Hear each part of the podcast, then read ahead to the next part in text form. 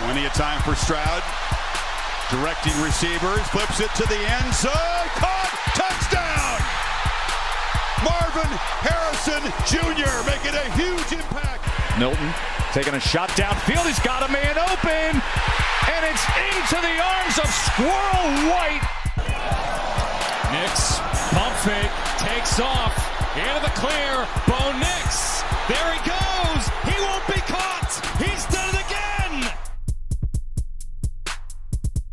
What's going on, everyone? You've got on the Burning the Red Shirt side exclusively Andrew Katz today, uh, getting called into host duties for the second time with our boy Chris bailing for vacation. So it's going to be an experience, uh, but I am I am fortunate to have the final one of our prestigious guests talking to arguably the best conference, the peopleiest conference, if you will, the, the conference of the people, uh, the Mid American Conference, the MAC today, bring on to talk with us, Mr. Nicholas Ian Allen of CFB Winning Edge. How you living, bro? Uh, doing great, and and now I guess I have to get used to saying uh, CFB Winning Edge or the C2C uh, Winning Edge. Uh, is that the official part marker? of it, it is? Yeah, we have got a C2C Winning Edge tier now available on campus2canton.com. It's all official by the time you hear this. Uh, they'll have made the the big announcements. Not been been sort of a poorly kept secret here for a little bit. But uh, yeah, very excited for everything to be official, and and we'll have to get used to uh, making sure to mention that because I got used to saying you know CFB winning edge for five years or whatever it was. Yeah, I got I got the email this morning, and I, I was happy that we that uh, to get it because now I knew I could lead with conversations surrounding what feels like to sell out. Or if you've seen, uh, have you seen SLC Punk? What's that? Have you seen the movie SLC Punk? I am not a movie person. So okay. Yeah. Ninety nine percent of movies, my answer is no. Probably. There's a line from that movie about it's not. It, I didn't sell out. I bought in. So, as, someone who's been part of um, a, a, startup, uh, an acquisition cycle in the past, just as a, a, a low uh, plebe of an employee, though, um, yeah, man. Um, how much? So how much equity did you get? I guess is the. the well, we we uh, was the acquisition uh, based on rev- revenue multiples or uh, what is it? An M or a B? We've got an undisclosed agreement. We'll say, but uh, okay. uh, but very excited to be part of it. Uh, I've I've been independent for a long time, and and there's definitely uh, some benefits to that. But it became apparent that I needed to make a change uh, and uh, couldn't think of a better group to uh, work with. Um, I think it'll benefit both of us uh, big time. Uh, you know, providing the work that I do, uh, Campus 2 Canton and, and, the CFF community as a whole has really embraced me. Really was the first group to embrace the work um, that I do, and and being able to maybe tap into their deep bench, you know, roster of people uh, available to hopefully uh, help me work a little quicker and, and more efficiently in the future, uh, get my stuff done uh, earlier and even better than before. So uh, I think it'll think it'll help us both. Yeah, I, I could do a whole pod with you just talking because I'm so interested in your process of what kind of makes your business model work, you personally and just from an information perspective and a sales perspective, what makes it viable? Uh, kind of uh, unique.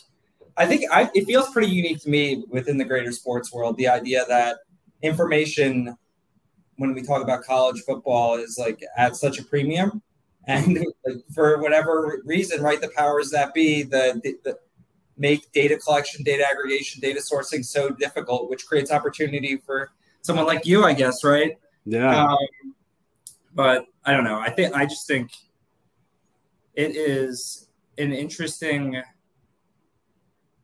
reality that we live in that some a business model like yours and a service that you offer at what is like just incredible an incredibly affordable rate presents so much value and that at the same time if like as we move forward year over year optimally, I would I would assume you are hoping and praying that that information does not become more readily available, right? Um, because for uh, from your perspective, like that is kind of what makes your business model work.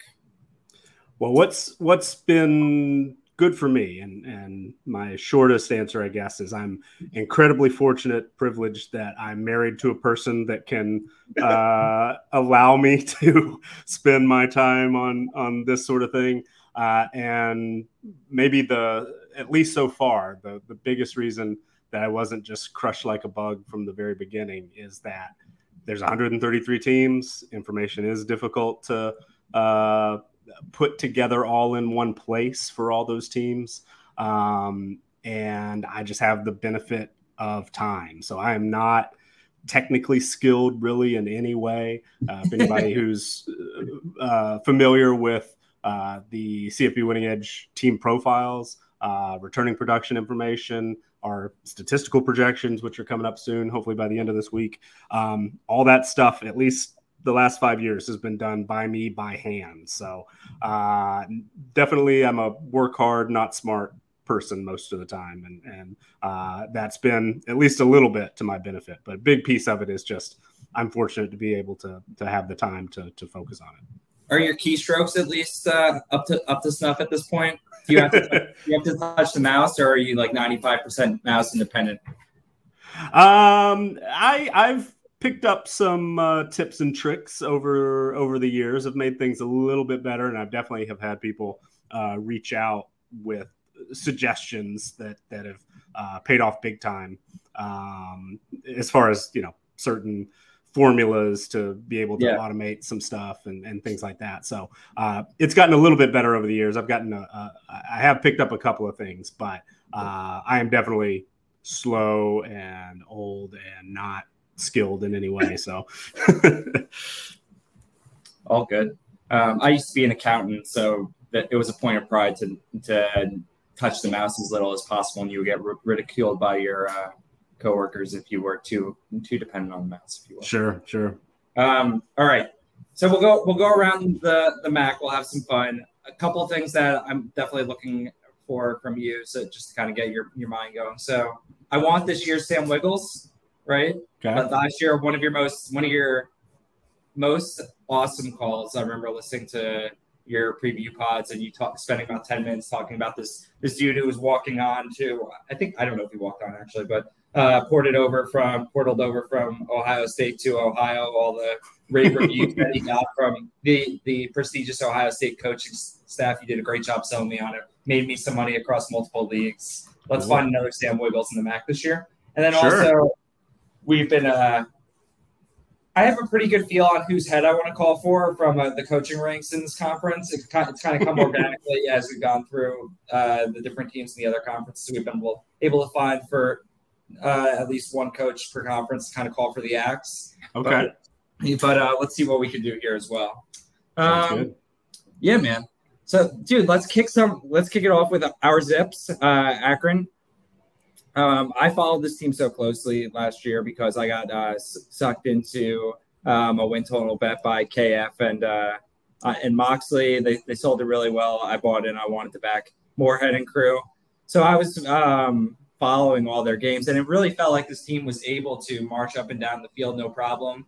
And then kind of got a case of uh, we get in the red zone and we're a deer in the headlights type deal. Mm-hmm.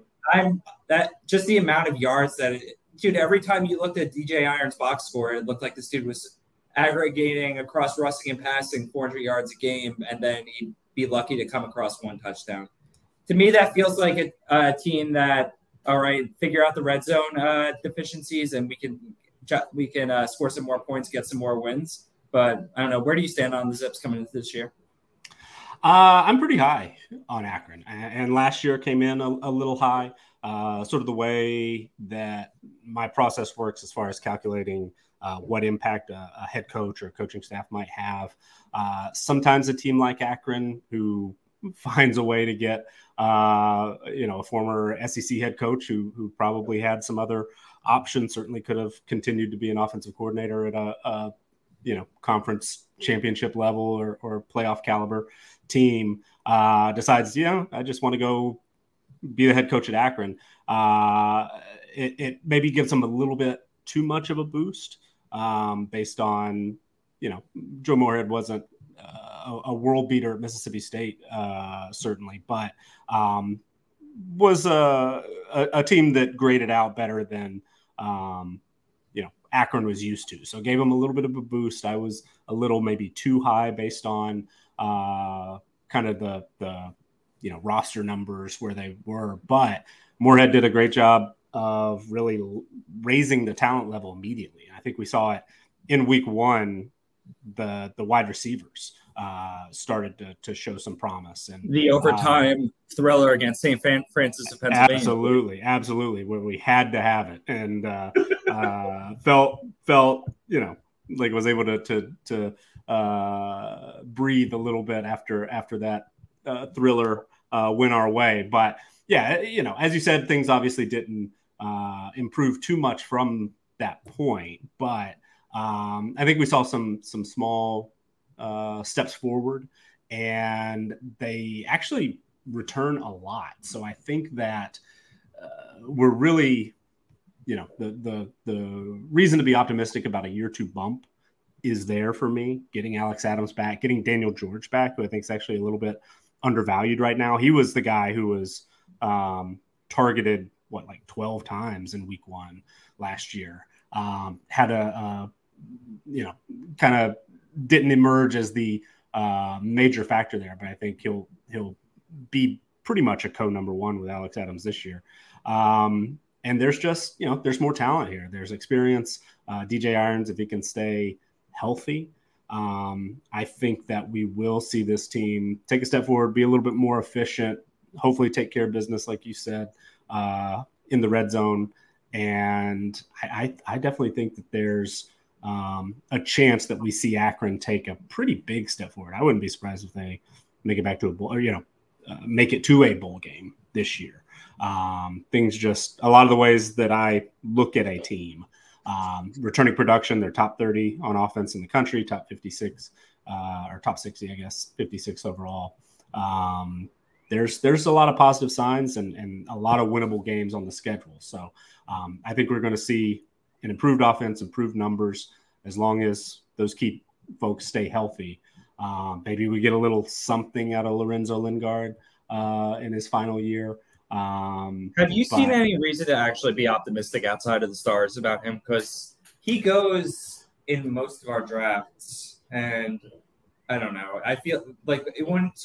I haven't read anything about camp reports regarding him specifically, but would I, I would not personally be surprised that if he never gets his way off the bench. Yeah, I've I've personally been uh, very hesitant. The thing that swayed me a little because I didn't even pencil him in as a starter. Mm-hmm. um, the first time I, I, went through and and uh, when I published the projected depth charts that I do, uh, had Clyde Price the third penciled in, but uh, our friend Chris Moxley, my colleague now at, at Campus Canton, uh, is better than anyone I know at, at, digging through message boards, and he unearthed uh, a nugget that apparently Clyde Price suffered a torn ACL. That's the Whoa. that's the rumor out there. I haven't seen it uh, anywhere else, but apparently there is an Akron message board poster who is in the know who mentioned it uh, happened in the spring. So uh, that got me to come around. It hasn't been confirmed to my knowledge as we record, but that kind of clears the way, I think, for Lingard to at least uh, get that first opportunity. And yeah. then they added Drake Anderson a little later on, but uh, nobody else is is. It seems if if Price is out of the picture, um, it doesn't really seem like they have other options. They still have. Is Cam Wiley still there? He is not. Uh, he entered the transfer portal. Uh, Anthony Williams also entered the transfer portal, so really? it kind of cleared out. Yeah. Okay. Yeah, I don't think good, I heard. Right. Yeah. yeah. Uh, I don't think I heard that Wiley landed somewhere, but last last I checked, he was not on the roster, um, and may may still be in the portal. Interesting. I I I I think it's just my conspiratorial nature. Like I find myself more inclined than some, I would say, to buy into those message board posts when it comes to just like inside information and like weird uh, injury information. Like I'm, I, I buy in and then not necessarily 100%, but as ridiculous as it sounds, right? We're trusting some random message board. More often than not, I feel like it, when those posts start to surface, there's fire where there's uh, smoke, if you will, um, a decent amount of the time. So, for every one of those, though, there's like I don't know if you remember. I think it was there was uh, some uh, chain of posts about DJU supposedly tearing his Achilles or something a couple a couple years ago. That ended up being nothing. Uh, but I don't know. I like, especially when you're talking about a conference like the MAC. Like, I'll take anything I can get, dude. I, I stumbled on some wild MAC message MAC uh, level message board while during uh, the draft that we were doing that Jared held for uh, for uh, that for this conference. It didn't it didn't really give me anything in the way of player level information I was looking for, but this thing looked like it was uh, made on GeoCities or whatever from the nineties. yeah, and it was, it was bumping. Like everyone from all the different teams was kind of coming together, and like there were posts on all the different threads every single day, but nothing inside a lot of player level, unfortunately.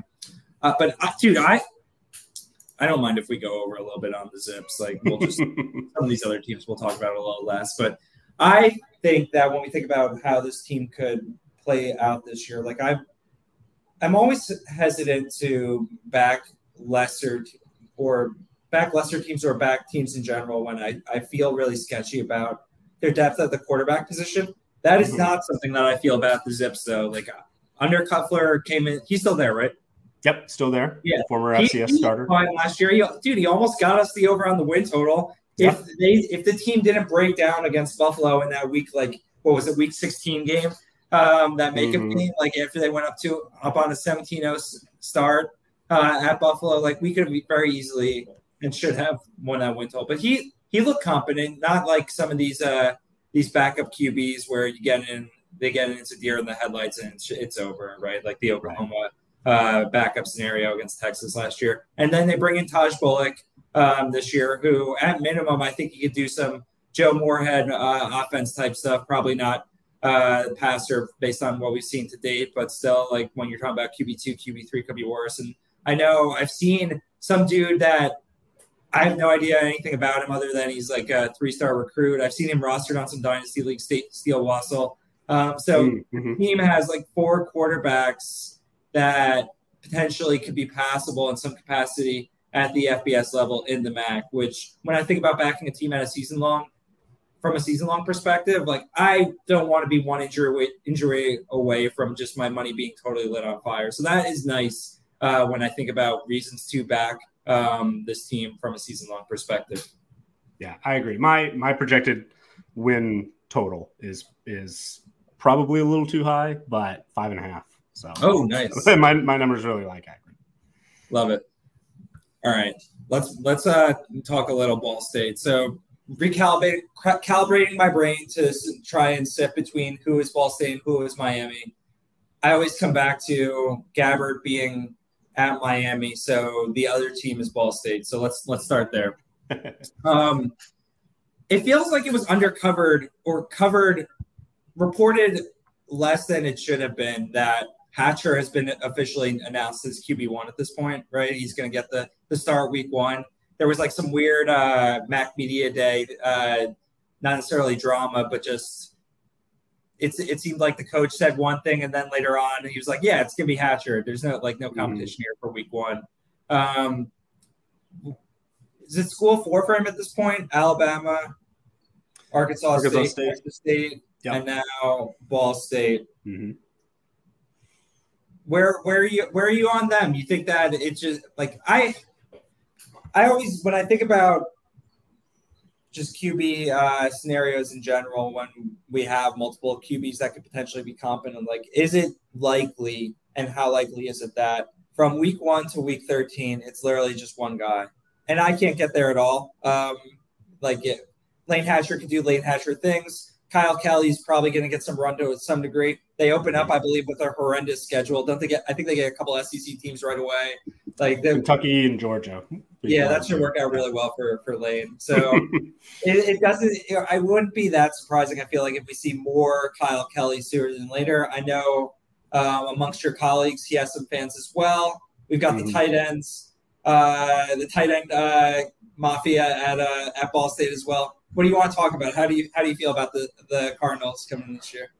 So maybe the uh, might be the the transfer. I think could be the biggest immediate impact player, maybe in college football, certainly in the MAC, is is uh, Marquez Cooper.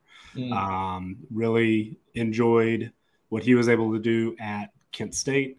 Um, we saw that Ball State did a pretty good job of of uh, implementing uh, Carson Steele, and they're different players. Obviously, I mean Cooper's a, built much differently, um, but I do think that uh, he's used to carrying a pretty heavy workload um, and can do a variety of different things. Think that uh, he can catch the ball a little bit out of the backfield. I think that that things seem to be set up uh, for him to uh, just be the focal point of the offense and, and build around him. Um, other than that, it's it's the tight ends for me: Brady Hunt, Tanner Koziol. Um, in part because I have no idea how the receiving core is going to shake out. None of yeah. the guys that they've got um, are, uh, you know, returning impact players at Ball State. They did add a transfer from Jacksonville State, Ahmad Edwards, who's the most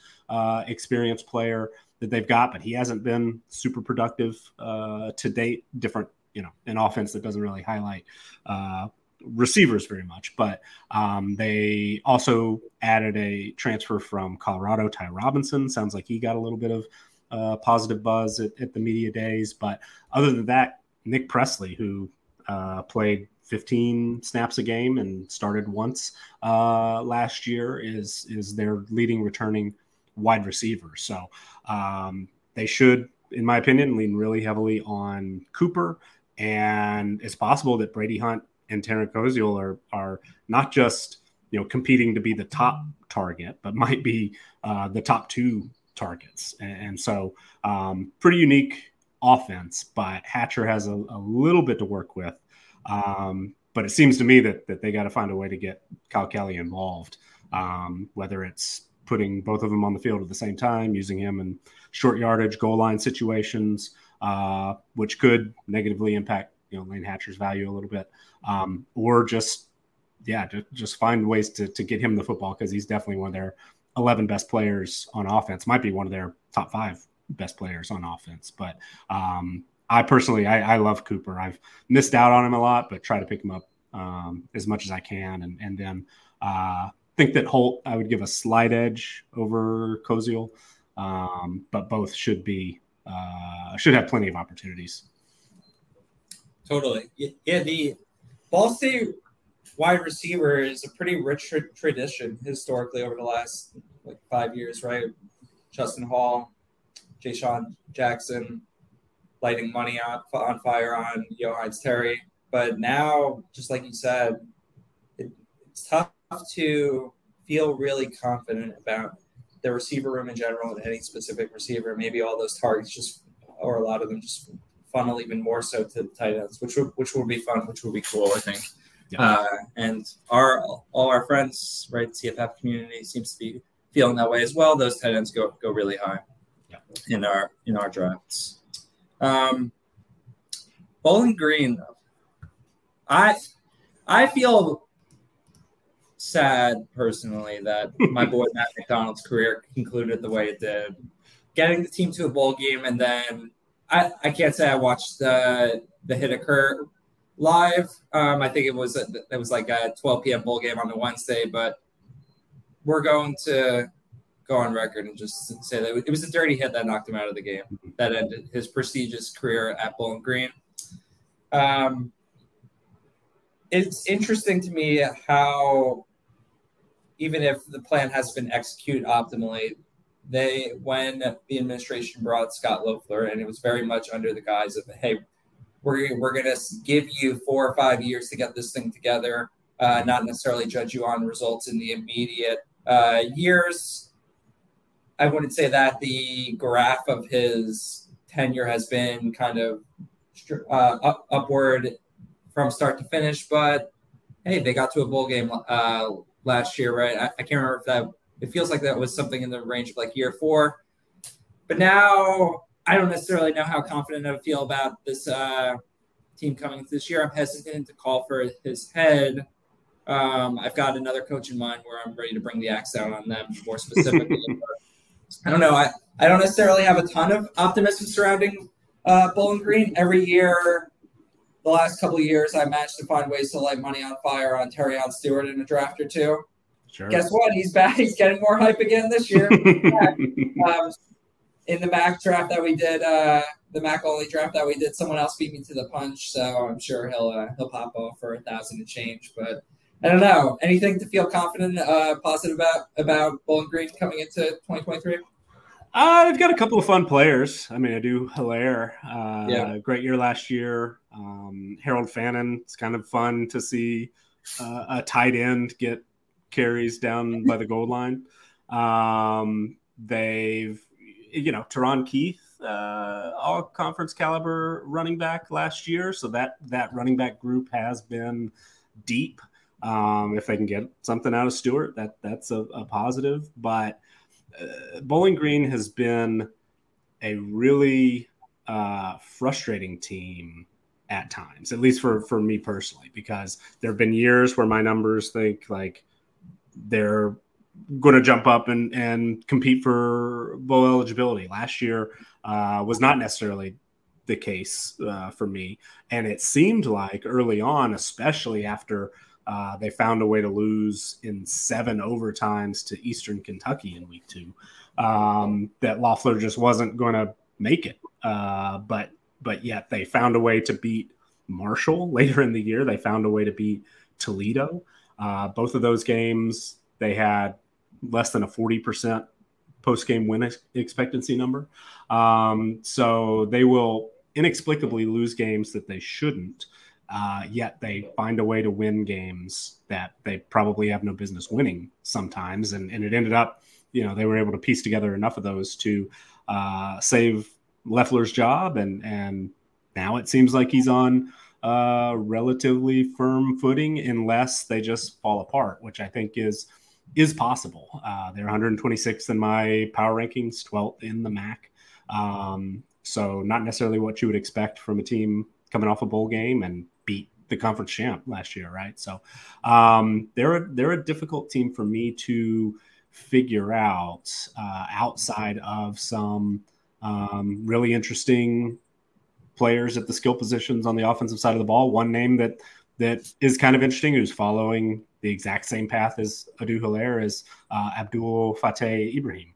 Uh, senior transfer coming from Alabama A&M, so following following the same path. So we'll see uh, if he can can step up and and uh, be a nice compliment to Hiliare, see if they get a little more out of Austin Osborne than they uh, did last season. I know he's uh, been banged up at times. They also added Finn Hogan from Central Michigan. It seems like he'll factor in a little bit at the uh, wide receiver position, but um, I guess it all really falls on the the shoulders of Connor Bazelak, and and will he be able to uh, step into that role, maybe even elevate it a little bit from what Matt McDonald was able to do um, last year. So uh, I don't know. I, I, don't have a great read on Bowling Green at this point because they have defied my expectations, both positively and negatively, over the, the last couple of years.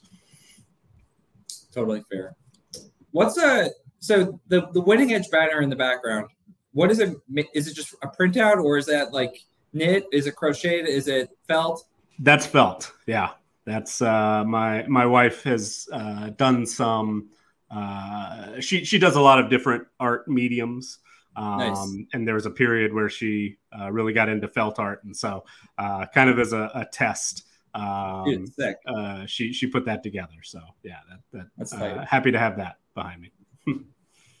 All right, let's call for uh, what's his name, Maurice Linguist. We're bringing the axe down on that dude. I've seen conflicting opinions on that what he's doing from a coaching perspective. My gut instinct is that there he gets some love from a roster management, recruiting perspective, but like I don't know. I've watched Buffalo play in recent years, and I feel like I can't get behind the direction that he has the pro- program moving from an on the field performance perspective since Leipold has left. Um, and just like the way that, that this team plays out on game day just comes across to me as un, undisciplined, not necessarily with a, a with a firm direction, with a firm uh, system from an offensive perspective in place. Uh, I've seen uh, your boy uh, Tailgate 10 talk a little bit about how horrific that defense was last year. And also, I just didn't. I just hate them because they beat the Zips uh, in, in, that makeup game last year and cost sure. us uh, yeah. that win total. So, F Buffalo, F Maurice uh, Linguist. But I don't know, like the uh, I, I don't know if you saw the tweet that our boy Clint Carlson had about their, their running back room, how they've got like five uh, running backs, all of decent standing, three with mm-hmm. uh, returning production. They brought in some like all JUCO kid and the, the, the Mr. Football from Indiana, which is hilarious because could you imagine Leipold salivating over that and what he would do uh, with that with that room? And I'm sure we're gonna get nothing out of them from a production perspective. it felt to me how they trended personally felt like me how they trended toward more of a passing scheme than running scheme was less of a defined decision and more just I don't know panic oriented kind of relative to just how the game was playing out. It felt like they were they were being dictated to rather than dictating what they wanted things to how they wanted things to go from a game to game uh, an intra game perspective. But I don't know. I they, they don't do it for me. I think that Linguist is potentially gone after this year. Uh, I think I've seen their win total in the range of like six and a half or something. I wouldn't be surprised if we see like three, four wins uh, and they underperform. But I don't know. Where are you at? Uh, I think it's similar to to what I said on uh, Bowling Green. At my my numbers like Buffalo a lot more. They're fourth in my MAC Power rankings, top 100 nationally. Uh, a lot of that has to do with the talent that they've got on the defensive side of the ball, uh, which is roughly FBS average, maybe a little better than that. Uh, the way I calculate it, they've got three all MAC caliber players, one at each level of the defense. Uh, Demond Williams, Shaun Dolac, and Marcus Fuqua. Um, but yeah, the, the, that defense did not grade out well last year at all. Uh, they were 116th in uh, rushing team performance, uh, number I used to, to try to uh, grade um, efficiency and, and things like that. Um, and then the defense was as a whole 85th, which I guess is is uh, not horrible, horrible, but they they there were definitely some some real weak spots there. So uh, some some players were able to accumulate you know stats that look good on the stat sheet and, and get sort of all conference um, recognition. I think as a result, but the unit as a whole was uh, not not great. And unless we see a step forward there, um, I'm not super confident that they'll be able to to get the job done the running back group, there's definitely some talent there. Um, it's deep, but last year they were a little bit more pass happy. So we'll see if if that continues. They did, um, I believe, make a change at offensive coordinator, right? If I uh, remember correctly, yeah, DJ Mangas is uh, now the offensive coordinator, which is which is an intriguing name because he was involved in that 2019 LSU offense, right? Oh, um, was was uh, kind of tied with Joe Brady for a little while. I believe they were William and Mary together.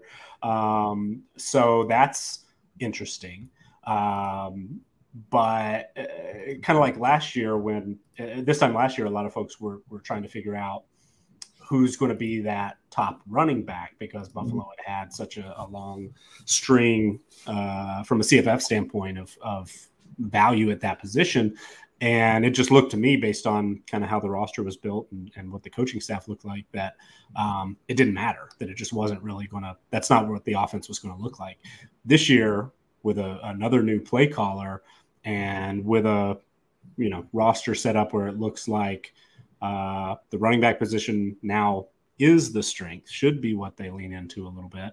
Um, I'm not quite sure if that's what we're going to see from DJ Mangas. So um, I don't have a great read. I I might uh, not be ready to uh, make a change at head coach yet, um, just because him getting the job so late uh, ahead of what what 2021 when Leipold left. Um, it's kind of a, a, tough starting point, but I, I, do like to look at how a team performs, you know, in, in, the sort of underlying numbers, the the behind the box score type stuff. And last year, Buffalo lost a game against Holy Cross where they had a 77 uh, percent post game win expectancy. Uh, that shouldn't happen. They lost a game in overtime against Kent State where they had a 61 and a half percent post game win expectancy. Um, you know, th- those are games that that you can't uh, you just can't lose. Um, yet they somehow, on the flip side, found ways to win games where they had well below a 50% chance, uh, according to those numbers, against Miami of Ohio, against Georgia Southern, in the bowl game, and then that Akron win was a little less than 50% as well. So um, they're just not consistent, and the the uh, you know I, I I don't like to say a team's not well coached, but when you're when you're losing multiple games that you know the the underlying numbers suggest you should win, that's not a good sign. Kind of evens out a little bit. Uh, winning the games maybe you shouldn't. Um, but I I don't know. I, I this is sort of, I guess, a, a little bit of a prove it year for me for Buffalo because I think I think the talent is there on defense. I think the um, you know there are enough pieces to work with on offense that it could end up being a, a pretty good group there. Um, but it's a team that I just I'm not willing to trust just yet. That's fair. I uh, I'm in the camp that everyone associated with from a coaching perspective with the 2019 LSU team is just riding the coattails of the aliens that play, that actually got on the field and made that offense incredible, and that we really don't need to be giving any of the uh, the staff much credit for for doing anything other than letting unleashing Joe Burrow and letting him just kind of uh, be an, and Ja'Marr Chase and Terrence. Uh, what the heck's his name? Terrence Marshall and mm-hmm. uh, Justin Jefferson, just kind of letting those guys eat. So sure. But who's? I guess we'll see how it plays plays out this year. I could have sworn very early in the offseason that I stumbled upon an article that talked to the idea that Boobie Curry was going to be more prominent this year and that last year was an adjustment period for him. I've since gone back and tried to find it, and I think I might have invented it. So I draft I drafted him probably too early in the MAC only uh, draft that we did based on this recall that I have that I think is entirely fictitious. Um, I've, I've been waiting on him. I was excited about him. He and Grant Cardale yeah. at Arizona, right? I, that, yeah, yeah, yeah, yeah. Got me excited and hasn't quite hasn't quite panned out just yet. So Central Michigan, speaking of message message boards, right? I think we kicked off the offseason with Jim McElwain going on a Central Michigan uh, message board and pleading with the fans that, hey, like, don't judge me based on 2022. Like, the y'all, what you see in 2023, we're going to bring it. We're going to get wins. Like, we're going to turn this thing around. I can't think of that. How can we feel so? I, I'm I like to approach CFF largely from or one of the angles that I like to approach it from is anytime that I actually find something like a constant or something that I can feel very solid about, like that is that is rare, and I like to latch onto that and like really uh, utilize that in terms of kind of when I'm trying to hone in on drafting because there's just so much unknown. Mm-hmm. What like I don't know if there's a team that rep- represents more unknown going into this year at the from a skill position perspective than Central Michigan. We don't know who the quarterback is going to be. Seems like uh, Bert Emanuel starting to slide in our drafts as people start to gravitate more toward the reality that could be Jase Bauer uh, getting the nod, um, at least initially. I've I drafted at three or four uh, running backs uh, in this MAC only draft that we that we just concluded at CMU. I'm pretty sure none of them are actually going to be the starter. And wide receiver, that that dude Jalen McGaughy made me a bunch of money week one last year with it when he balled out against Oklahoma State. But I've seen Jase Bauer throw football. I haven't really seen Bert Emanuel throw football, but I think that says a lot. And I don't know how prominently featured this dude we can expect him to be, and everything else behind him, I have no idea about. Um, do you do you feel good and solid about anything on this team from a skill position perspective? So I I am a big fan of Bert Emanuel Jr. I, I think just seeing, I mean, it's you can't ignore the production we saw in four weeks running the football. Uh, that said, yeah, I mean, I, I, can't remember a single pass he threw, uh, or if he even did. So, you know, I don't know. Maybe, maybe uh, we'll get to see Jase Bauer at quarterback and Bert Emanuel Jr. in some sort of hybrid position, get them both on the field at the same time. That would be a lot of fun and and would be exciting. Maybe he uh, moves to running back or something like that full time. That would that would be exciting.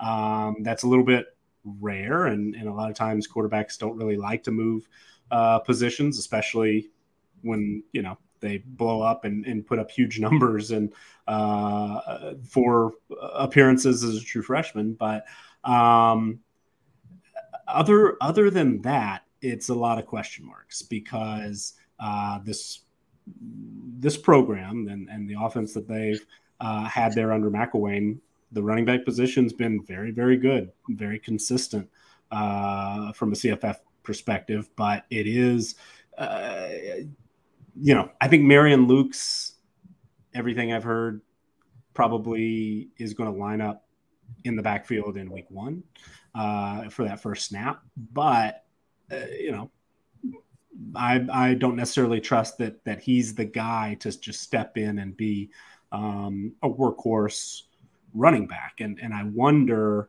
um, if it's not necessarily him, it's not necessarily Miles Bailey, but they added a, a pretty interesting name not long ago. I think it might have actually been after uh, spring practice, but mm-hmm. uh, BJ Harris from Missouri, and usually I'm hesitance uh, on on a late transfer, especially because it's just you know it's it's sometimes we over uh, simplify you know how a player can just show up on campus, learn what he's supposed to do, and, and immediately emerge as as uh, a starter or, or major impact player. But at the running back position, it's a little bit easier um, when you're a guy who's a you know high three, low four star uh, running back recruit in the SEC when you're 215 pounds and um, nobody else is is quite as big as as that on the uh, depth chart. I don't know. I wonder if maybe there's a chance that that we see BJ Harris kind of, uh, if not start week one, emerge maybe as that that type of running back. Maybe he has the the ability to be that more so than Lukes or Bailey. But um, you know, my confidence level is not necessarily super high in that. It's maybe maybe hopeful thinking, um, wishful thinking, but um, I don't know. Yeah, it's it's uh, Thomas uh, Panuzio, uh, transfer from Colorado State, is kind of uh, kind of like a, a, my guy I, I like because he's played offense, he's played defense, he's a, a return man. Now he's full time uh, receiver. We have seen some productive receivers at uh, Central Michigan in the past. Um, Stephen Bracey is a, a, transfer from Wisconsin. So you think, all right, you know, Big Ten transfer. Uh, that kind of makes him, in my mind, a, an option, regardless of whether he played at all last year, which I don't think he did. Um, so it's, yeah, a lot of questions, uh, not a lot of answers, other than I hope Bert Emanuel Jr. either wins the job or has a full time role because I think he's the best player uh, on the roster right now. I've started to, if you will, buy the dip on him a little bit. We just completed a, uh, an eliminator draft that Greg mm-hmm. ran, uh, ran. Have you ever partaken? Uh, not in the eliminators, no. They're fun because uh, yeah. the idea is very different than straight best ball, right? The idea is basically weeks one through nine. Uh, three bottom three teams get a strike each week. You get three strikes in the timeline of week one to nine, and you're out. Um, so we chop off a bunch of the bottom teams throughout the progression. And then weeks 10 and 11, uh, bottom team is gone. and then everyone fights week 12 and 13 in aggregate points of those two weeks uh, and pay out top three. Um, and I grabbed uh, Bert Emanuel pretty late, like round 24 in that draft. I think uh, a one of the more likely scenarios is Bauer gets the nod week one. As things progress, they get out of conference play and into some action. We see things move back in Emanuel's direction. Mm-hmm. If for no other reason than like these MAC defenses aren't stopping that dude. right. when it comes to running the football. So I don't know how you just sit that on the bench and run your offense through uh, Jase, Jase Bauer uh, once you get into MAC, MAC play, which I don't know. Initially, when I when I the first year I played some of Greg's eliminators, I uh, approached it through the perspective of not wanting to lose early on and mm-hmm. draft accordingly. But I've kind of shifted my philosophy of like, let's, dude, let's go fucking win this thing. And mm-hmm. I think that Bert Emanuel can be in position to just give me those 50 point blowups in the weeks that uh, kind of punch, punch uh, those tickets for the big money. Yeah, yeah. It's something you said earlier. I wanted to say that I've, I've, I feel like I learned from you a little bit on the, you know, find a few things that you feel really, really good about and, and hammer those. I've taken that uh, into account this year, and and you definitely helped influence that as well. And then I totally agree on, you know, why not just why not just win it? You know, I mean, uh, do what you can to to win it. If you try something weird uh, and it doesn't work out early, you know, in some ways that's that's better than coming up uh, short at the end. I'll, I'll be able to concentrate on something else. If I, it looks like I'm going to be, you know, last place finisher immediately, that's fine. I'll get it get it off my uh, yeah, uh, get it off my plate, and I'll focus on something else. So totally.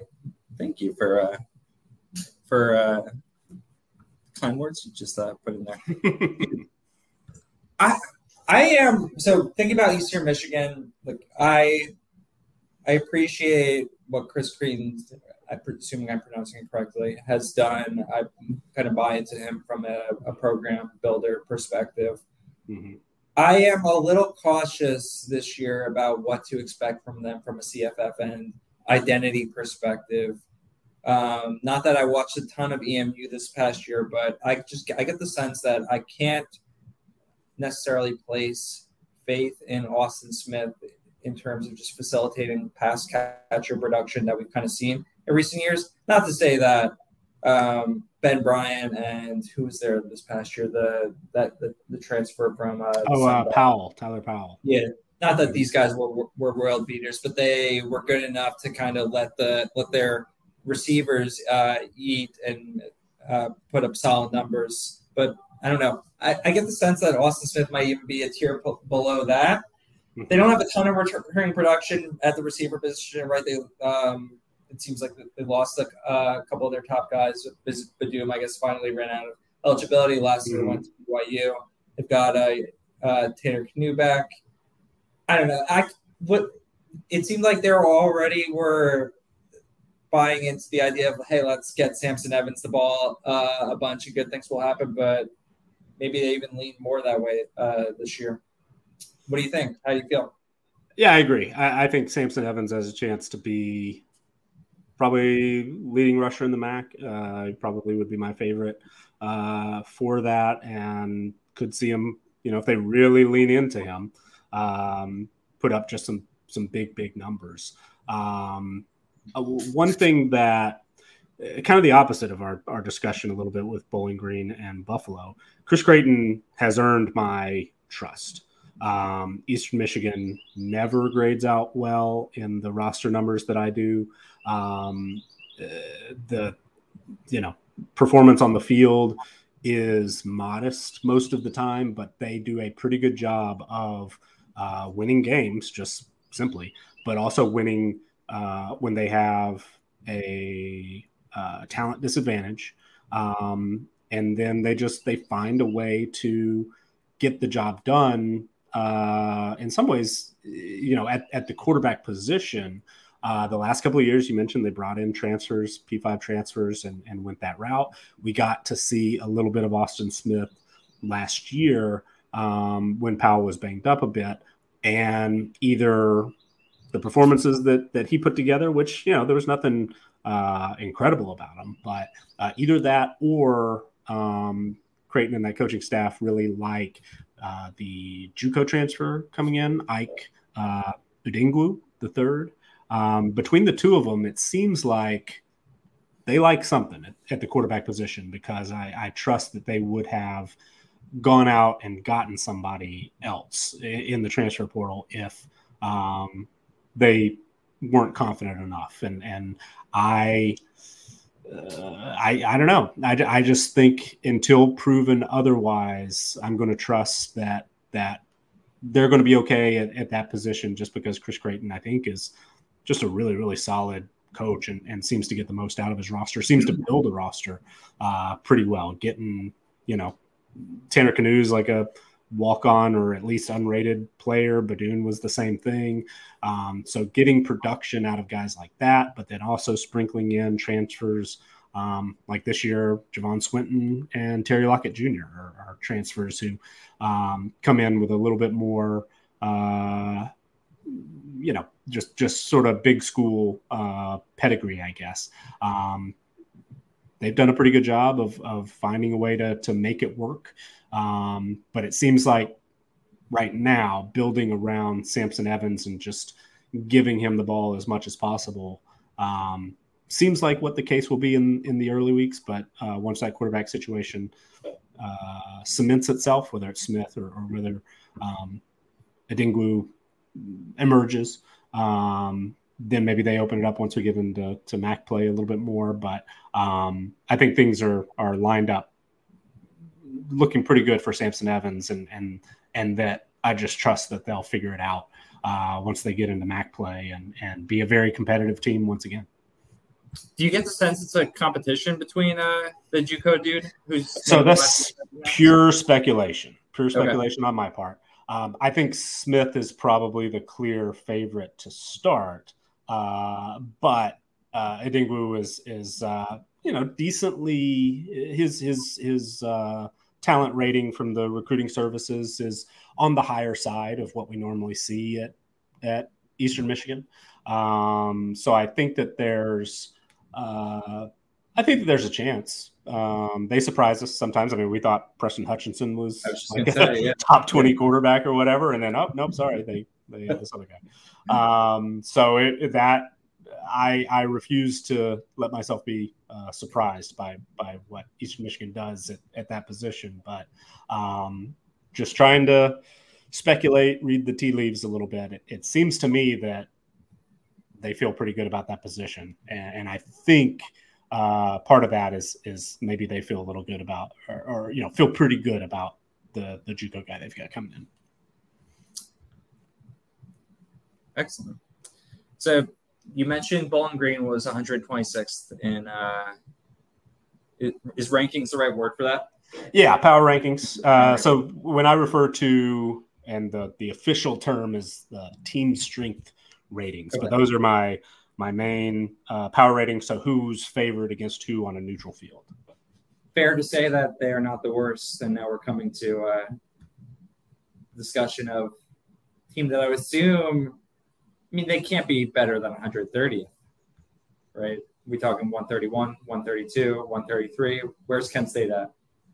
Oh man, Kent State. Uh, believe it or not, um, I, I am too high on Kent State. They're 122 right now. Whoa. So the, the way I calculate it, and it's not perfect, certainly. I, I don't think I've got everything figured out, but um, it does take into account performance ratings, on field performance from the last three years. So Kent State um, is has been a little more consistent than Bowling Green. So I think that was just enough to to edge them over. Um, and then there's actually, uh, I know there's, I believe there's still a little bit of ambiguity as to whether or not Ky Thomas is going to be fully uh, available. Um, so maybe that boosts Kent State's uh, roster numbers a little is bit. Is that injury or eligibility related? So I think it's eligibility, uh, and and I don't. I, I, might have this wrong, but I think he was one of those that still needs a waiver, and we don't okay. know for sure if he's yeah. if he's got it. But I could have that wrong, so my apologies. But um, and the running back position in my calculations doesn't boost their team rating too much, but he's a significant upgrade over everything else they have there. But but yeah, Kent State dead last in my returning production numbers, dead last in offensive returning production. Um, they were able to boost things a little bit with some Big Ten transfers. Um, I did pencil in Michael Alaimo as the quarterback. He's about a uh, in my individual player ratings. Think of him like a Madden rating. Um, he's seven and a half points higher uh, rated than Jaron Lewis, the other incoming uh, quarterback transfer.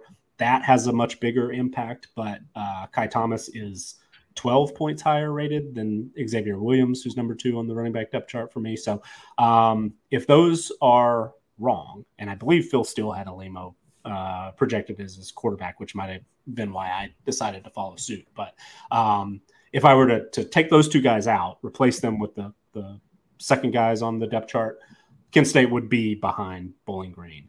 Um, but they're not as low as they probably should be. I, I agree with you. I think they're they're in the 130s probably because I mean they were just completely decimated by transfers and and uh, you know coaching staff turnover, all that stuff. Um, and the defense was bad last year to begin with. So um, they they are probably much too high in in my current power ratings uh, at 122. KF is on uh, them on their win total over as well. So you guys are aligned in being uh, over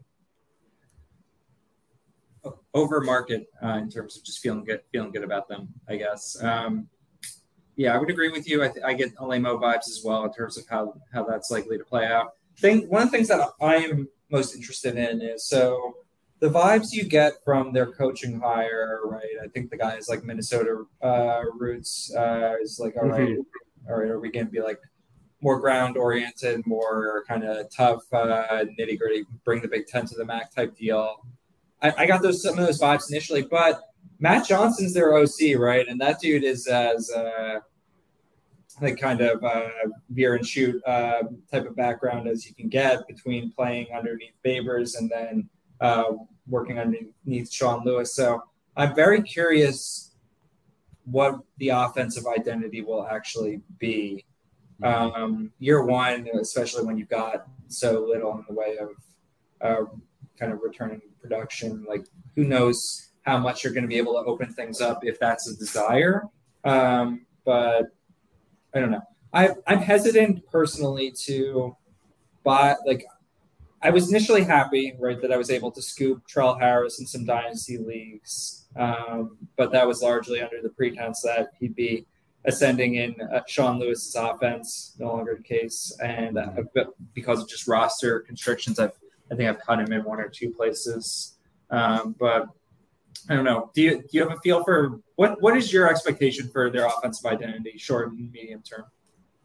So I think I think that that running back coaches are just difficult to project as to, to what they will look like because we, we see this I think more so in the MAC than we do other places, right? Our, um, who was the previous? Mike Jinks was the coach at Bowling Green, um, and they just went out and said, "We want an air raid coach. We want, you know, make make people say no, and then we'll just go down the line." And apparently, Mike Jinks, who was the running back coach at Texas Tech, uh, said yes.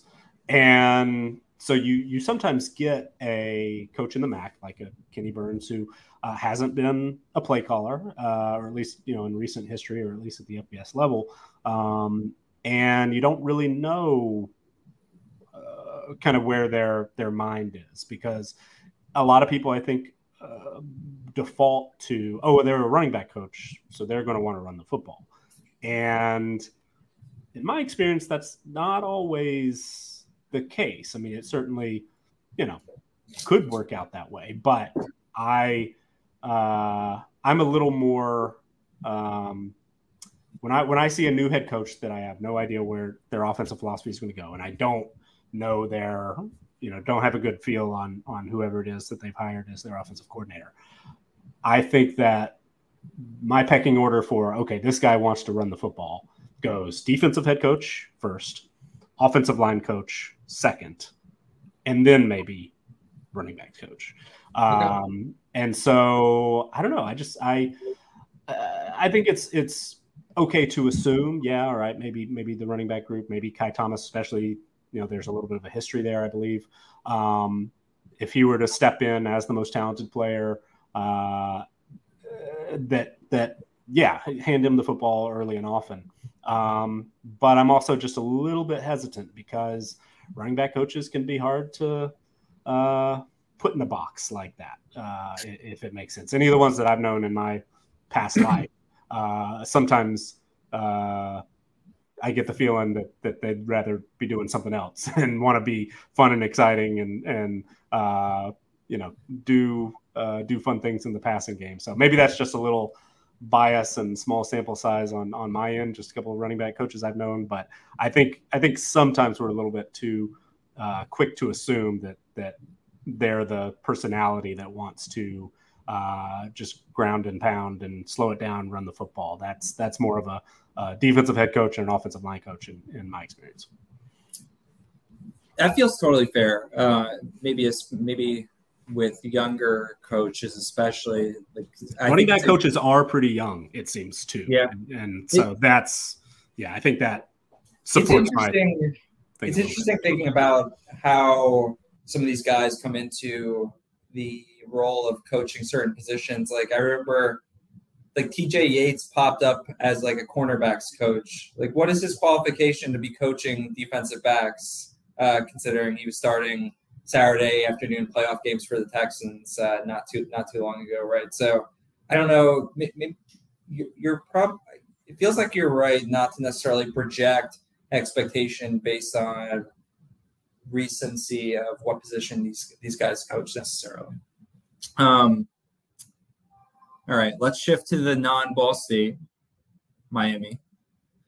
Do you think it's all Gabbert all the time this year, and we're going to get back to like Gabbert action, just hyper targeting uh, WR1 uh, type deal, some uh, shootout, uh, very MACtiony type games uh, like that? Not that uh, Aveon Smith was totally incompetent, but just the stark change in what the offense looks like with him at the helm versus Gabbert is uh, like very, very, very stark, right? Um, they're like it.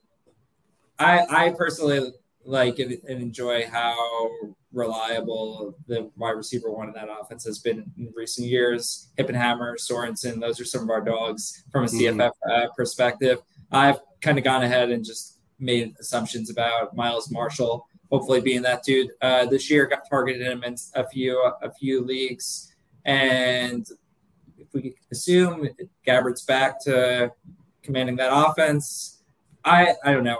My limited reading that I've been able to do on the program hasn't necessarily unearthed anything that makes me think that any of these other guys are going to be uh, commanding a ton of targets. So I can see it being him.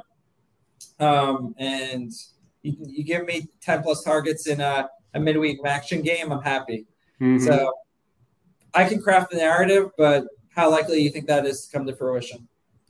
I think it's definitely very possible. Uh, I was excited in what we got to see from Aveon Smith a little bit last year, and and so uh, I was a little bit bummed when uh, Brett Gabbert because he briefly entered the transfer portal if I remember yeah. correctly, uh, and I was a little bit sad that he came back and, and thought that you know Smith uh, kind of adds a little bit of a a different wrinkle and and uh, is a pretty exciting player. Would love to see what he can do in a full season.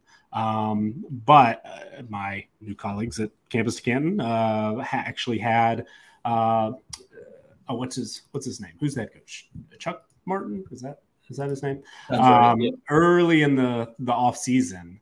Uh, yeah, Chuck Martin had him on a, a podcast, and uh, Felix, I think, might have played for for Chuck Martin at Grand Valley, if if I understood the connection there. But um, asked him, you know, hey, what what Miami players do we need to know about in, in college fantasy football? And this was in February, March, something like that. Um, and Martin immediately just said, well, our quarterback, Brett Gabbert, uh, because there was some speculation, you know, well, is Aveon Smith going to challenge for this job? Uh, uh, but it seemed like in that interview at least, and, and you can't always trust coaches, but he seems like a fairly no nonsense kind of guy. Um, seemed like, all right, well, hey, Brett Gabbert's our guy, and and uh, we're going to go with that. So yeah, I agree that that uh, that changes how we should view the offense, and with Miles Marshall being um, you know the leading returning receiver, the most experienced guy on the roster, a big target at at six four and almost two twenty, um, a former Power Five player. I mean, he he seems like first in line to to kind of keep that that line rolling as far as uh, really productive wide receiver ones and uh, you know in this offense and um, there's not much as far as experience uh, at least on the you know within the program back. So I don't think that that you know internally there's not a, a big challenge to him. They did bring in Joe Wilkins Jr., a transfer from Notre Dame. He's probably going to start. Hasn't been super productive in the past, so I don't necessarily expect that he'll um, be a major challenger to Miles Marshall. I'm a little curious about uh, Gage uh, Larvadain, who is an FCS transfer who uh, has had a pretty productive uh, career to date. So, you know, he's a smaller guy, 5'10, 160 is what I've seen him listed. Um, so obviously different role than, than what we would expect from Miles Marshall. Uh, but, you know, we have seen, if, if memory serves, we've seen some smaller guys um, thrive at times in, in the offense. So uh, I think he might be the, the one to be a little uh, you know, if somebody's going to move in, into Gabbert's, you know, top target favorite uh, role, maybe he's a little bit more of a challenger. But I think Miles Marshall is is a heavy favorite uh, for that spot because he's, you know, been been fairly productive, has has made some big plays, uh, is a big target. There's a history there. They they've uh, worked together before, and, and Marshall played a lot last year. So seems like he's most likely to to be the guy who's got some value. To give you a feel for how my MAC only draft came out, Larvadain is like one of the receivers that I'm counting on for, for production, which feels fairly scary. Um, Terry Lockett as well. Like the receiver room's a disaster. It's uh it includes Terry Lockett as like, dude, that that guy's need to enter my lineup regularly. So ditto Larvadain. Boobie Curry's like one of my top four receivers, and then uh, getting pivoting over to Northern Illinois. Trayvon Rudolph actually started first three rounds. Uh, everyone, we've got the whole DeKalb trio. Round one, Antario Brown. Round two, Trayvon Rudolph. Round three, Rocky Lombardi. So I'm hoping that things get back to 2021 vibes uh, over in DeKalb. Um, feels not impossible, right? A lot of things went wrong uh, last year from a health perspective. Like a lot of things went really wrong. The vibes I got were not necessarily just great in terms of program buy-in, right? Lots of guys, lots of important guys transferring out, but um, it seems like they've made a conscious art effort to really rethink. Uh, like I was reading some article the other day about how they were rethinking off-season strength and conditioning just based on, hey, maybe we need to basically maybe, maybe we need to re- we need to think about not trying to get just as strong as possible, but prioritize flexibility and try and not get injured uh, and late scratch every everyone every single week, and then everyone's lighting money on fire in DFS and props, et cetera, et cetera. So that would be nice, right? A little less actiony, if you will. Mm-hmm. Uh, you think they get back to 2021 uh, vibes, or what? What's program trajectory feel like to you? So I, I have to apologize. We're talking about Northern Illinois, right? I thought that I did like an amazing. Uh, what's the word? Uh, you did. I, I, you heard. Uh, I heard Rocky Lombardi. Uh, yeah. I no, am a little bit distracted. right. The team name. Right when we sat down to record is when the like official announcement from Campus 2 Canton went out. So uh, apologies. I've been trying to like check Twitter a little bit here and there, but but I, I think that's the way that alphabetical lists work. The, the Northern yeah. Illinois next. Uh, you know, Thomas Hammock, running back coach, right? So he is one of those uh, that that did decide, yeah, we're gonna we're gonna feed uh, the running back position. they they are tricky because yeah, 2021 won the MAC, obviously, um, won a lot of close games, and I feel like our projections uh, did a pretty good job of being um, skeptical that that they were going to be able to uh, get back to that level last season, and and it worked out. And there were some certainly some injuries that that played a big uh, role in that with Trayvon Rudolph missing the entire season. That was a big loss. Um, he provided you know such a big play uh, opportunity in, in 2021, big piece of that offense. Uh, and then Rocky Lombardi, you know, I mean, you mentioned uh, guys uh, just the the game starts and and everybody's expecting him in the starting lineup, and then he's nowhere to be seen. Uh, may or may not have gone through pregame warmups, but but you know isn't out there to to start uh, the game, isn't even in pads. So um, that I think hurt a lot. Um, getting both of those guys back and healthy um, will do big things in, as far as making this team uh, a threat. I, I, I do think that you know falling to three and nine typically when we uh, see a team come into a season three and nine, two and six in conference play in the MAC, that doesn't look like a conference title contender, and it's it's going to be a big jump. But you know, I do have uh, Northern Illinois sixth in the MAC power rankings. Um, do have them uh, rated uh, fairly high in, in the roster numbers, especially on the offensive side of the ball. Uh, I'm a big fan of Antario Brown. I think that from a pure talent standpoint, he might be the most talented running back in the MAC. Um, I think you have to like the addition of Gavin Williams uh, at the running back position. Uh, I don't know if you do this, but do you have a list when we're going through the best balls and, and whatnot of like one or two or three players that's always the last guy in your queue when the draft ends? And and they were up there. You're like, you know what? I'm going to take this guy like 28th, 29th. I'm going to do it. And then you kind of chicken out and you say, oh, actually, all right, I'll take, you know, uh, Kenan Christon or whatever. Um, again for the eighth time. Uh, Kacper Rutkiewicz, if I pronounce that incorrectly, I apologize, uh, has been that guy for me a lot this year. I, I think that we've seen Northern Illinois. Um, uh, we've seen some guys provide some value at the wide receiver position. Uh, he has a pretty diverse skill set. We'll get some carries every once in a while.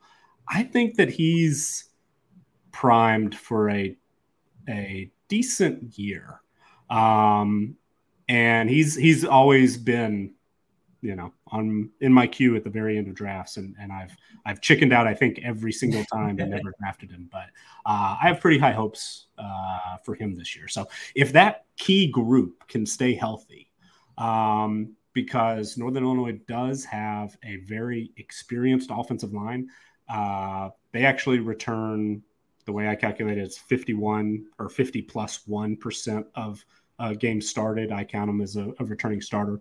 They have six returning starters on the offensive line, and that's with losing their their best guy who transferred to Kentucky. So um, there's an experienced group up front. If they can stay healthy, I think they've got skill position players um, that, that are going to make them very competitive, going to make them a factor in the the conference uh, title race um, again this year. There, there are so many toss-up games. I have projections for every game for every FBS opponent, uh, and I'll just really quick run down um, Northern Illinois after Week Three because they are underdogs against both Power Five opponents, and they're a big favorite against FCS Southern Illinois. Uh, but Tulsa, half a point underdog. Uh, Toledo, they're a double-digit underdog, but that's a different thing. Akron, point and a half underdog. Ohio, field goal underdog. Eastern Michigan, four point favorite. Central Michigan, two point underdog. Uh, Ball State, one and a half point favorite. Uh, Western Michigan, four and a half point favorite. And Kent State, uh, half point favorite. So I'm not sure that there's another team that we'll talk about that I've got. What is that? Eight, yeah. Uh, eight out of nine games uh, of four points or less, one way or the other. So they're they're going to be in a lot of games, going to have an opportunity to win a lot of games. And two years ago, they found a way to win those games. uh, we'll just see if they can get back to that. And I think injuries are going to play a big part. I uh, I sympathize with your best ball process. So what I generally try to do is I'll before each of our drafts I'll kind of map out what I want to do rounds one through thirty, and invariably something lots of stuff goes wrong. Right, you get sniped here and there, et cetera, et cetera. You get scared that a guy that you're a guy's going to go beforehand, so you go and reach for three or four rounds early. All of a sudden, things are decimated. But even still, akin to what you just mentioned with Kacper, uh, I look back at the end of it and I'm like, I was planning on taking this dude in round 24 and I took the F out. And so sometimes it's intentional. Um, I have a couple names in my pocket that I've intentionally not taken in our circle because I, I don't want to kind of keep people on to how I'm thinking about them, uh, saving that for kind of some of the, the bigger drafts that we're coming up to now, now in August uh, for uh, a little more money. But that's just another level of twisted, I guess. um, but yeah, hey, that's something where I disagree with you. I, I I put it out there. I say, you know what? If you want Tyler Shough, you're going to have to draft him in the second round. Uh, that's that's what's you know. Now that he's officially the starter, that's that's what you're going to. Yeah. Have. And I'll do it no, every single time. That. So. I, res- I respect that too. I mean, I, I'm a, yeah, I, I, it is, it is maybe a bit too conspiratorial on my behalf, but given I don't know, it worked out pretty how, well for you. So we all have our different we all have yeah. our different strategies to varying levels of success. Dude, let's talk about the, the heavy hitters. Uh, let's get into Ohio. First off, how um, I took a, a hundred to one a bet on Curtis Rourke to lead the nation in passing yards this year. Totally hmm. dead or just mostly dead? hey, you got Sam Wiggins, right? Uh, yeah. And the way that he uh, made people talk about him in the best wide receiver room in the country uh, the last couple of years. Uh, we we've now seen what he can do on a little bit bigger stage, given an opportunity to play. Um, excited that he's coming back. Jacoby Jones is a pretty good uh, secondary wide receiver. Miles Cross as well. Um, you know they've they've got some they've got some depth at receiver. They've got some talent. I think the biggest uh, maybe the, the biggest area of concern for that for me is they've also got one of the best running backs in the MAC. Uh, Sieh Bangura is, is really, really solid. Um, and they're just going to, you know, should should be fairly balanced uh, offensively. But, you know, Bangura missed some time last year. O'Shaan Allison can't stay healthy. Uh, and Rourke is good and he's got some weapons to work with. So I I wouldn't say that it's dead. I mean, I definitely um, there there are some players I'd, I'd pick ahead of him, obviously, but um, hundred to one, yeah, that sounds pretty good to me. yeah, his his health is obviously a primary consideration, right? Uh, like, yeah, uh, it's nice to hear him say he's 100. percent It's nice to see him out there on day one. I've been burned so many times by this, as we all have, right? Uh, injury optimism from previous year stuff and stuff with that ilk. Injured in November, turning around to a week zero game in uh, for this year. Like I don't know, that's tough. Everybody heals differently. Not gonna uh, come here and be a social media doctor type person, but I mean, I've learned from experience, generally speaking, it pays to be skeptical when it comes uh, to, to, stuff like that. That being said, there's so much to like, so much to to buy into. Just thinking back to what that offense looked like before he went down last year, and they, they were just putting up insane yardage totals uh, on the ground through the air. I was I uh, actually tuned into uh, uh, like a what do you what do you call it? Like a, I guess a, a post uh, day one practice uh, media interview with oh, Ohio. Sure. Yeah, yeah, and and the dude it, it's wild. It's wild seeing some of these reporters, like some of these reporters that uh, work at, work in the MAC. Like, I thought maybe they are middle schoolers, but like I, I think I know who you're talking about. I saw. I was trying to read uh, practice reports, and it ended up the best uh, or the most available thing was from their uh, official website, which usually is not where I'm mm-hmm. trying to find information. But yeah, there was one guy who looked like he was 12. Right? Yeah. Yeah, no, and I agree with you. Like, what are you really getting get from state news uh, type deal? I've been pleasantly surprised a couple times where I've actually like un- I've actually mined some interesting information from uh, people that work directly for the, from the school. Yeah. Um, but it's few and far in between. Generally, like nothing's being put on their website that that, that isn't like cleared uh, from the top down uh, type deal. Mm-hmm. Um, but so what I learned from that, I was, I don't know, I've never said his name out loud, but uh, Bangura's first name is two two syllables, C A, um, based on oh. the pronunciation. Okay, so all right. I'm, I'm generally not that. I'm generally the first person to butcher everyone's name, but I was, I was happy to kind of pass that on. Uh, Good to, to know. Our, to the audience. Um, oh, so yeah, I think it's it's gonna be fun. Like it's it's nice to only see. I think what is it in terms of not like non-con is manageable this year. Do you think they beat Iowa State at home? Um. So it's closer than I would have expected. I've got Iowa State is is right around a field goal underdog. Uh, so they do get that game at home, not the biggest home field advantage, but uh, you know it's it's it's uh, a point in their favor, uh, two and a half points, I guess to be specific. But um, I don't. I think they can, and I think that we just don't know what the situation is at Iowa State, right? Like every every sort of vague uh, quote or um, you know piece of, of information related to the the gambling scandal there, whatever. Um, we don't know. It, they they're like, oh, it's not a big deal. It's not major. You know, we're we're we're going to be fine. Um, but like you said just a little bit ago, I mean, we can't necessarily trust uh, head coaches to tell us that their best players are not going to be available and for however many games. So um, at full strength even because I haven't in my calculations haven't in, uh, included that at all. Haven't even players I've seen speculated. Oh, so and so is going to miss time. I haven't touched them. So this is a full Iowa State full strength projection. I've got Ohio as less than a field goal underdog. So yes, they can they can win that game. Super interesting. I, I was initially very much ready to allocate good portion of my bankroll to betting against Iowa State from a season long perspective this year. And I, I, I, got in and I've since pulled pulled back just because well where I, we can kind of get a sense for where things are likely to net out in terms of some key players being suspended, but it, whereas initially I I was hoping for like a true program damaging situation, I the this my spidey sense is telling me that we're probably not going to get there.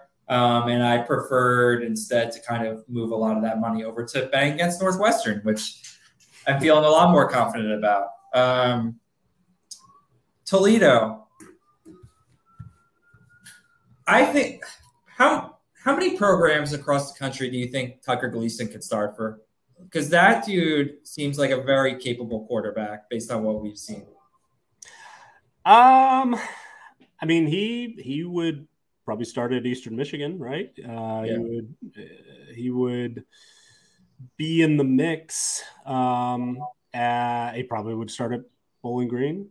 Um, just just thinking about the, the teams we're talking about today, would he challenge Cole Snyder at Buffalo? Maybe.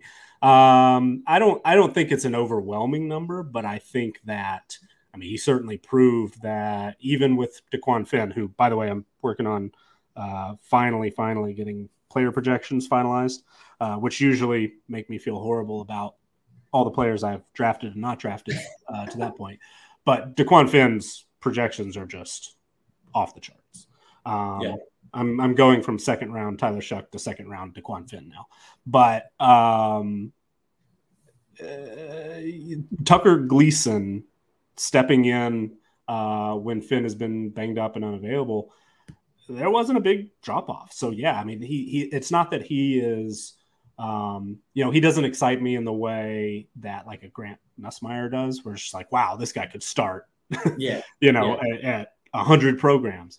Um, but I think if you're Toledo, you feel pretty good that um, one, he's experienced, he's he's got some talent, and uh, if you're potentially somewhat fragile, really, really exciting quarterback, has to miss some time, you feel pretty good that Tucker Gleason's going to be able to to win ball games if need be.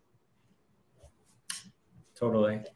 You're that high on Finn. Sell me on it. So I'm not. So when I I don't do a great job of explaining this, but when I'm talking team ratings and, and power rankings, my opinion doesn't matter one bit. I'm not smart enough. I put in all the I put in all the work. Let the let the calculations do their thing. Let the smart people at two four seven Sports and on three and, and all of that uh, do all the uh, the thinking. I just put put the numbers in place and see what it spits out and try to get out of the way. That's worked out pretty well for me in the past. Win totals have been uh, far better than I would have thought the last couple of years. I've been like 63% on uh, all teams the last two years uh, across the board. And then where there's a win plus or minus uh, on either side, those are a few percentage points even better. So we're getting closer to, to 65, 66%, uh, which is probably not sustainable, but it's it's been nice. Um, the player projections are the same thing. I go through and do pretty simple, not nothing fancy, um, but it's a weighted average uh, of the last three seasons for the team, the head coach, and the play caller. Give more weight to the play caller. Um, and just put in the numbers for for whatever role uh, QB one, RB two, tight end one, that that sort of thing, um, and just see what it spits out. And it spits out a usage uh, number, which with a guy like Dequan Finn's a little lower than you would expect because he's been banged up and missed some time. But if I manually update that, that's the only piece I'll I'll do manually is say, okay, he's actually gonna. You know, we should give him credit for like 92% of snaps instead of 70 or whatever it is. Uh, but so I did that, step back and gasped because uh, Dequan Finn with 92% of, of snaps. Um, I've got uh, in a six point passing touchdown uh, projection, 34 points per game, and four point passing touchdown, 30 points. So, wow. so that's higher than expected, and and definitely have some uh, FOMO uh, because I don't think I've drafted him. Even yeah, I haven't either. So we'll see. I never want to wish somebody gets hurt, but I wouldn't mind if we see a little more Tucker Gleason than what I currently have in the projection. Yeah, yeah, yeah. I hear that. Do you think we see someone kind of command a serious share of the running back carries uh, this year? It seemed like Jaquan Stewart kind of peaked, uh, you know, yeah. kind of edged ahead a little bit at the end of last year, if, if memory serves. Mm-hmm. Um, so I think if someone does, maybe it's him. But all three guys, you know, and the fact that they all stayed, uh, and the fact that the other two guys are bigger, um, uh, makes me think that it's it's most likely uh, that unless, as you know, caveat for for any of these discussions, unless injury thins some things out, figures some things out for us, I think it's going to be kind of a three headed situation again. Wide receiver feels almost the opposite. Like I don't, I don't know a ton about that receiver room, but there's Jerjuan Newton, Blum mm-hmm. went to Memphis, so I don't, I don't know what else we're really working with there. Uh, well, Devin Maddox is still is is back, okay. right? Um, but those two guys are, uh, you know, clearly one and two, and and um, and it's possible I missed something. So if so, if he's not back, because that is always a a concern, is that yeah, I think you're right. I think he's um, let me pull out my trusty thing just to just to double check as as I'm uh, filibustering here. But um, uh, yeah, I mean th- those two guys are solid, and Newton being yeah Maddox is back according to uh, the Phil Steele. So um,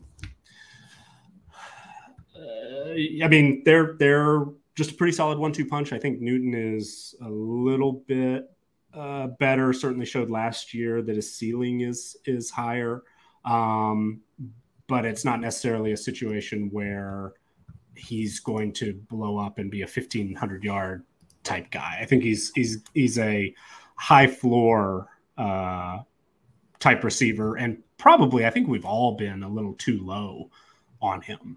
Yeah, um, in, in, a lot of our, the drafts that we we participate in together. Um, he's he's probably better. What is he going in like the late teens, early twenties? Yep. Uh, something. I mean, he's he's he's better than that probably, um, especially with uh, Blankensee uh, and Mikael Barkley's gone as mm-hmm. well. So mm-hmm. um, those two guys thinning it out. Jamal Turner, who had uh, a sneaky, very productive uh, bit of output there at the tight end position with eight touchdowns last year.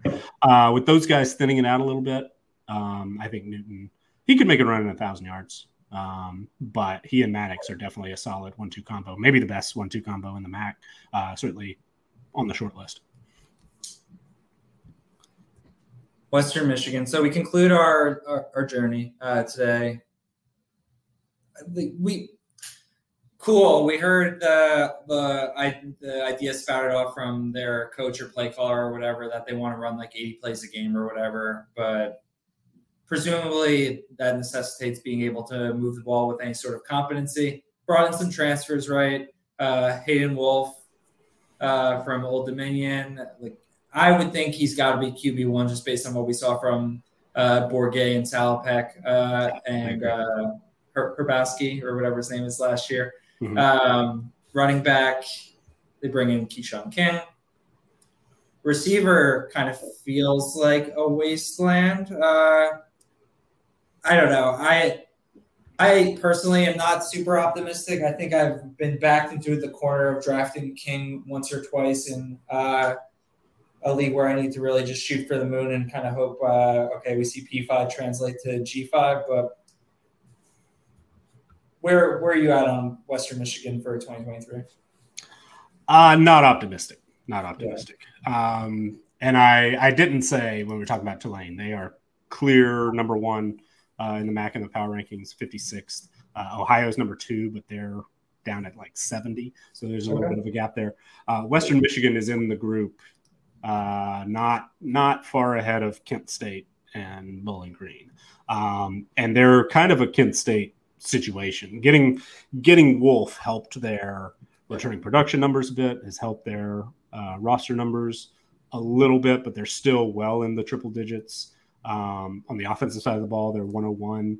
Uh, and that is, you know, Wolff being a, a 86 rated player, the way we project it, just because he's you know experienced. He's had some production in the past, uh, and then Keshawn King is a 85.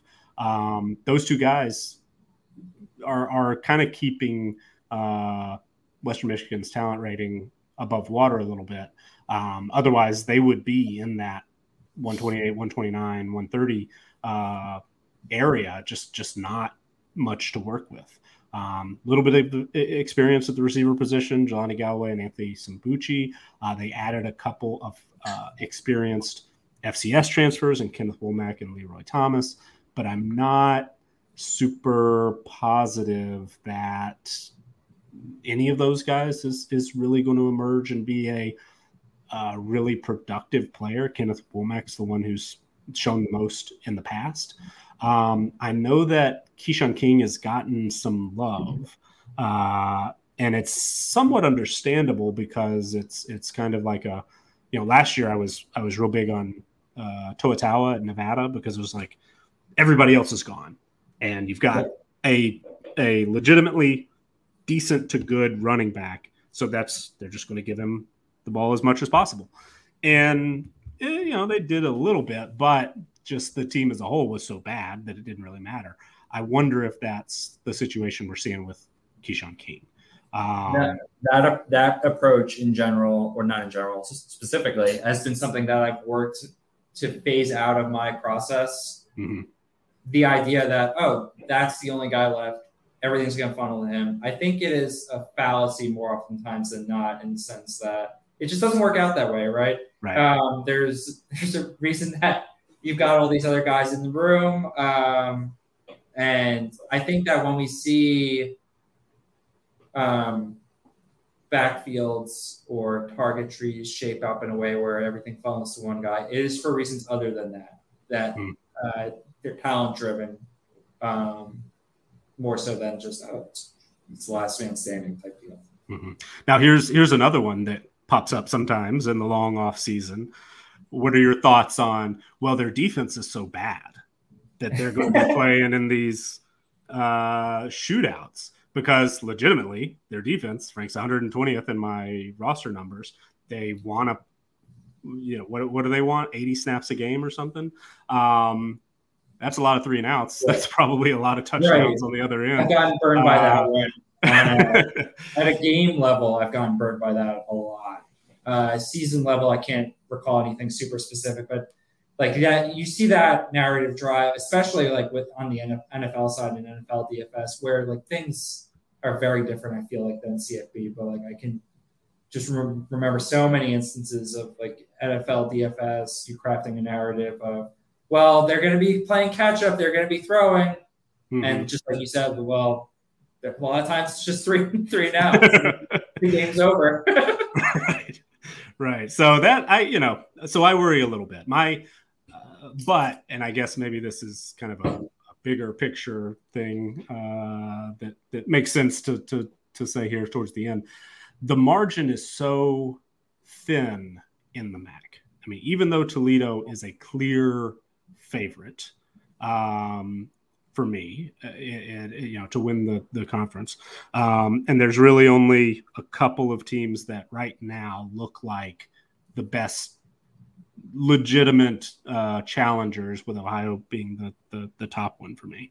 Um, it's not that difficult to either get bowl eligible uh, because you you just have to win you know four or five games against teams that are uh, not that much more talented than you, um, and avoid some key injuries for Western Michigan. Avoid getting just beat up in games at Syracuse, at Iowa, at Mississippi State in uh, the first six weeks.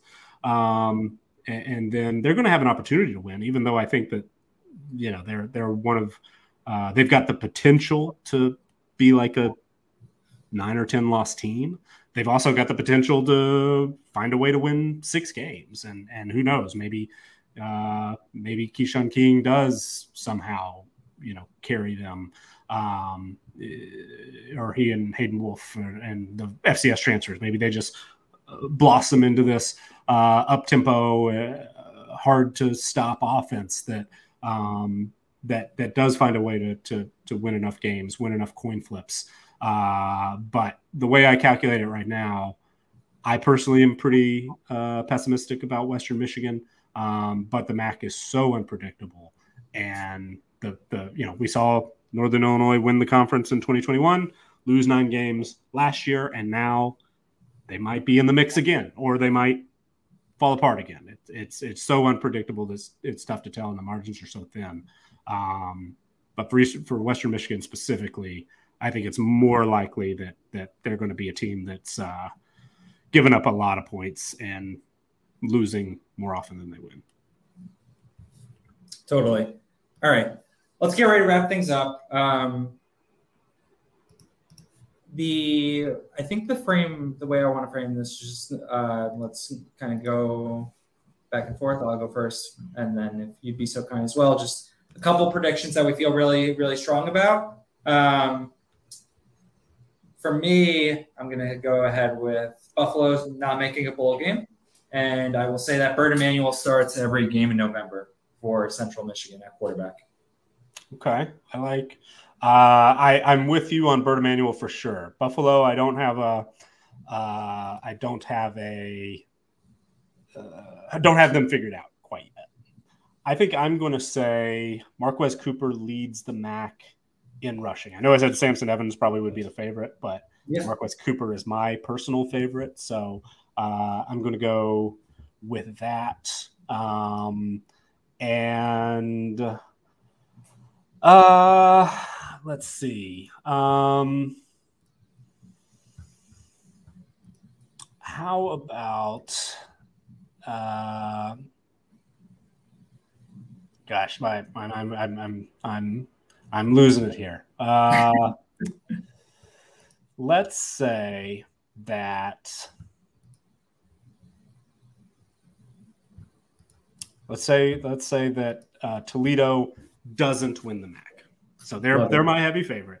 I yeah. think that they uh, are the most talented team. They're certainly the most um, experienced team. They they rank seventh nationally in my returning production numbers, first in the MAC. Uh, but Jason Candle, uh, you know, found a way to get it done last year, but has a track record, and we even saw it this year because they lost to Bowling Green, has a track record of losing games that they absolutely should not lose. Um, and sometimes his his team succeeds despite uh, some pretty head scratching moments coaching wise. So uh, I love Dequan Finn, love the the receiving uh, duo, love the depth at running back. I actually think that Toledo is in the mix as far as the top uh, G5 defense. If you're in a league that has to draft uh, defensive special teams, I think Toledo, Troy, South Alabama, and James Madison are pretty consistently among my top five uh, G5 defenses. But I think that that the track record of, of uh, Toledo coming up short is strong enough that somebody else is, going to win the MAC this year. Yeah, I think I'm gonna I've been staring at it for weeks at this point, but I think I'm gonna finally go and buy myself an Ohio future uh, conference future just to have a little more incentive to root for them this year. Yeah, I can get dude. For such a momentous day for you, and I am personally uh, thankful and overwhelmed that I got to spend part of it with you. Um, it would have been I've totally, been looking forward to this yeah, dude, it would have been totally understandable if like you felt uh, need to kind of reschedule or whatever, given uh, kind of all that's happening for you on a personal and professional level today. But really, really appreciate it. Um, are you, you at a point now where you want to talk a little bit about kind of what can be expected going forward? Anything interesting sure. you? Yeah, for yeah. sure. Uh, well, first of all, I, I really appreciate uh, you reaching out. I, I, enjoy our conversations, DMs, uh, you know, frequently or infrequently. Um, I, I, think it's fun to see areas where we think alike. I think it's fun to see areas where we uh, don't think alike. I'm still willing to unload Chandler Morris uh, whenever we can come to an agreement. I know we've been working on that for two or three years.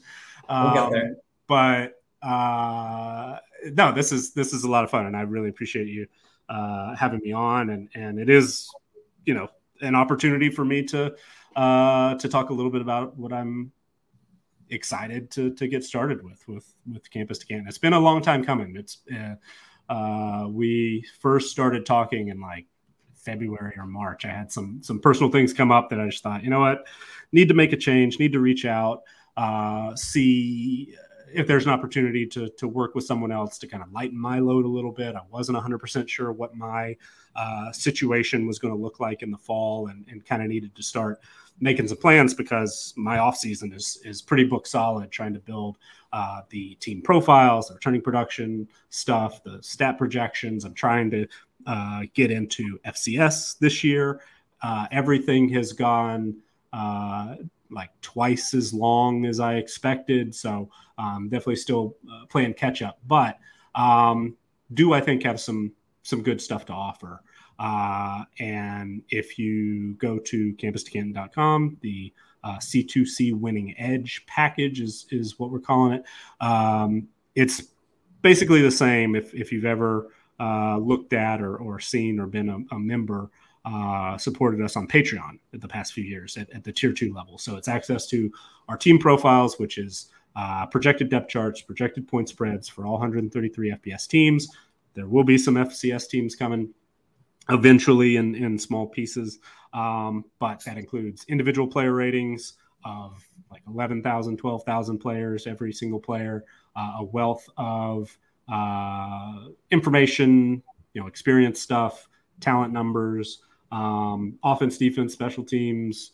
We've got you know, position and unit rating, so you can see uh, who has the most uh, raw talent at defensive back in the MAC. Um, that's Toledo, by the way, number one in our uh, position strength ratings in the MAC, 59th nationally. So you can see all that. You can see all the um, information that I've tried to compile from uh, as many sources as possible, put it in one place, uh, add some uh, hopefully unique spins. One thing that, that added this year is snap percentage uh, from last season and then snaps per game because there's you know there's places where you can go and, and get raw snap counts uh, but sometimes it can be a little misleading uh, or you forget that a guy missed a lot of time with injury so um, seeing actually what percentage of the team's snaps that player played last year and the actual number of snaps per game because those can uh, vary a little bit if a guy plays 30 snaps in week one and then breaks his leg um, he'll be 30 snaps a game, but only 5% of the team snaps or whatever. So uh, hopefully it gives a little bit more information out there that, that maybe wasn't uh, as easily available. Um, and we've got win totals and uh, try to keep up with injury information best we can. Returning production, um, you know, everybody knows Bill Connelly does a great job, huge influence of, of mine, but he puts out returning production numbers and then updates them what once a month, every couple of months, something like that. Um, there can be some wild swings. I update it daily anytime there's a new piece of information that I come across. Um, so uh, try to get that information out to, to anybody who's interested and, and the place now to uh, sign up for that is campus2canton.com and, and become a C2C winning edge uh, tier subscriber. Very, very nicely put. Um, dude, once again, thank you so much for coming on, especially uh, given the, uh, the, the announcement today. Um, I appreciate it. It was fun. Awesome. Well, that is all of our conference previews. Um, I think we're going to try and sneak in an independent one, bring uh, Zach and Chris uh, back into the fold late this week, or early next week type deal. But Nicholas, Ian, Allen, thank you so much, dude. Thank you. Catch everyone later.